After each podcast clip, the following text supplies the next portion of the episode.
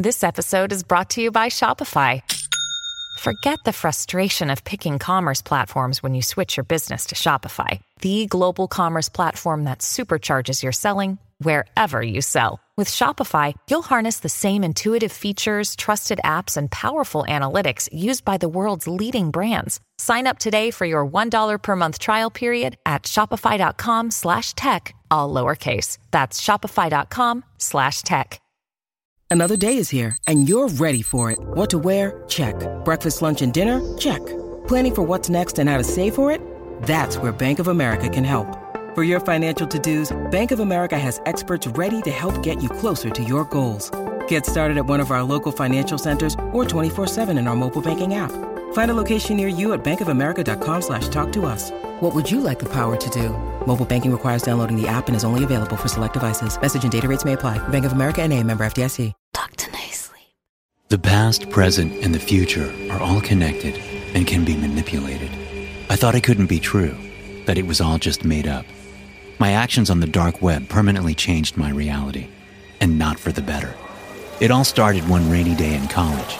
I had just finished my last class of the day and was excited to get back to my dorm room. Once I arrived back in my dorm, I quickly got on my computer.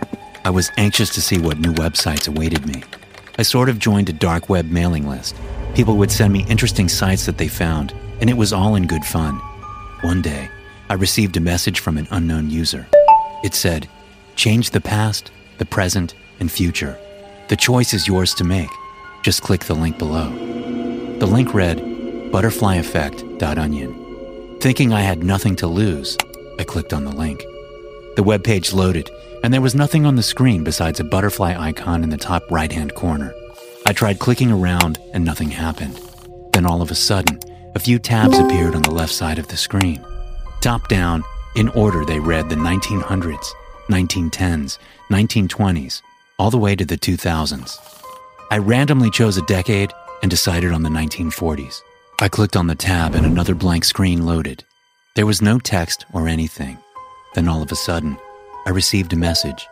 At first, it seemed like Morse code, but my computer quickly switched the Morse code into actual text. It read, Help, help, help. The Nazis have occupied Warsaw. They are rampaging through the streets and forcing residents out of their homes. If there is anyone out there, please respond.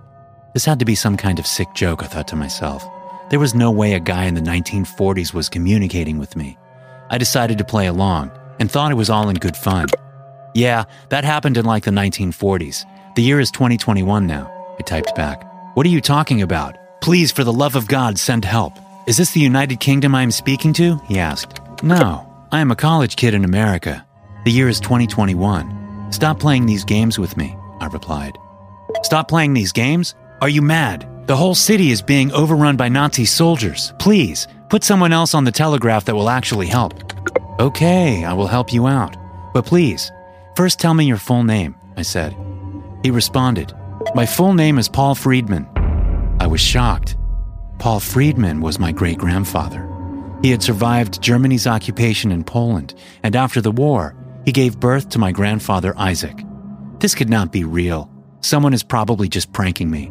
He most likely pinged my IP address, found out my name, and did some basic background research on Ancestry.com. This was a clever ruse, but I wasn't buying it for one second. Okay, Paul, what is your wife's name? I asked. Wife? I don't have a wife. I have a girlfriend and her name is Cecilia. Why is that even important right now? He asked. I thought to myself, this guy was quick. He must have looked up the year my great grandparents got married and realized they weren't married just yet. This guy was quite the trickster. I thought about a question I could ask him, something only Paul could really answer. I found the perfect question. There was a nickname that Paul gave Cecilia that only close family members would know. Last question, Paul. What is the main nickname you have for your girlfriend, Cecilia? I asked. Are you insane? Give me some damn assistance. We need the Allies to fight back and push the Nazis out of Poland right now, he exclaimed.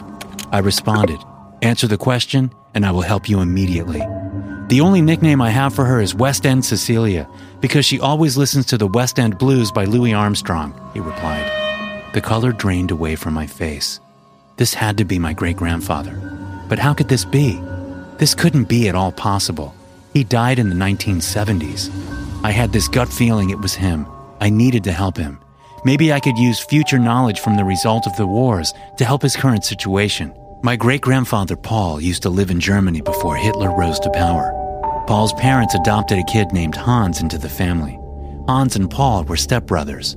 Once Hitler gained power and started persecuting Jewish people, my family left Hans with another family in Germany. My family was Jewish, and Hans was not. Hans remained faithful to Germany and became one of Hitler's right hand men. Okay, Paul, I am here to help you out. I can't send troops in, but I may be able to give you knowledge that could change the course of the war, I said. Okay, and what nonsense could this be? He asked. You have a stepbrother, Hans. Right now, he is very influential to Hitler's reign, correct? What? How do you know about Hans? Who are you? He replied. Don't worry about that now. Do you have any way of contacting Hans? Can you send him a telegram? I asked. I suppose I could try and send him a coded telegram to his office. You still didn't tell me how you even know of him. You are probably just another Nazi trying to triangulate on my position. I am not fooled by this for even a second, he said. Calm down, Paul. Just relay this message back to Hans. He might be able to change your fortune and the fate of millions of others in Europe right now, I said. This better be good, he said. Believe it or not, the Allies will win the war no matter what. You just have to convince Hans that the persecution of the Jews is wrong and that it is not a winning strategy. Then he has to convince Hitler of this, I said. Okay, well, what should I say? Paul asked. I thought about the family stories I've heard of Hans. Some of my family said that Hans had a soft spot and that he was actually planning to kill Hitler for years, but never had it in him. I thought of a good message for Paul to send. Send this message to Hans on your behalf. The rounding up and persecution of the Jewish people is detestable. You should be ashamed of yourself, Hans. I knew better of you when we were growing up. You will be tried for war crimes and put to death once the US wins. If you want any salvation, tell Hitler he must stop this madness. If he does not stop, you must kill him, I typed back. I knew this was a Hail Mary attempt to change the outcome of Paul's situation. I thought maybe Paul's message to Hans could send him over the edge and he might actually kill Hitler. This is crazy, but I will try it, Paul responded. Months went by, and I tried logging onto the same website with no reply from Paul. Eventually, I concluded it was all a big hoax. Someone was playing around with me for their own amusement. This all changed one day. It was a cold and rainy May day. I turned off my dorm room lights and went to sleep. When I woke up, I saw Nazi symbols all over my room. I had a school uniform draped over my office chair, but it had swastikas embroidered on the shoulders. I was horrified. Did my roommate play a sick prank on me? Was I still dreaming? This couldn't be reality. I moved my mouse on my computer. There was a notification from Paul. It read, Hans did it. He killed Hitler. I thought it would end.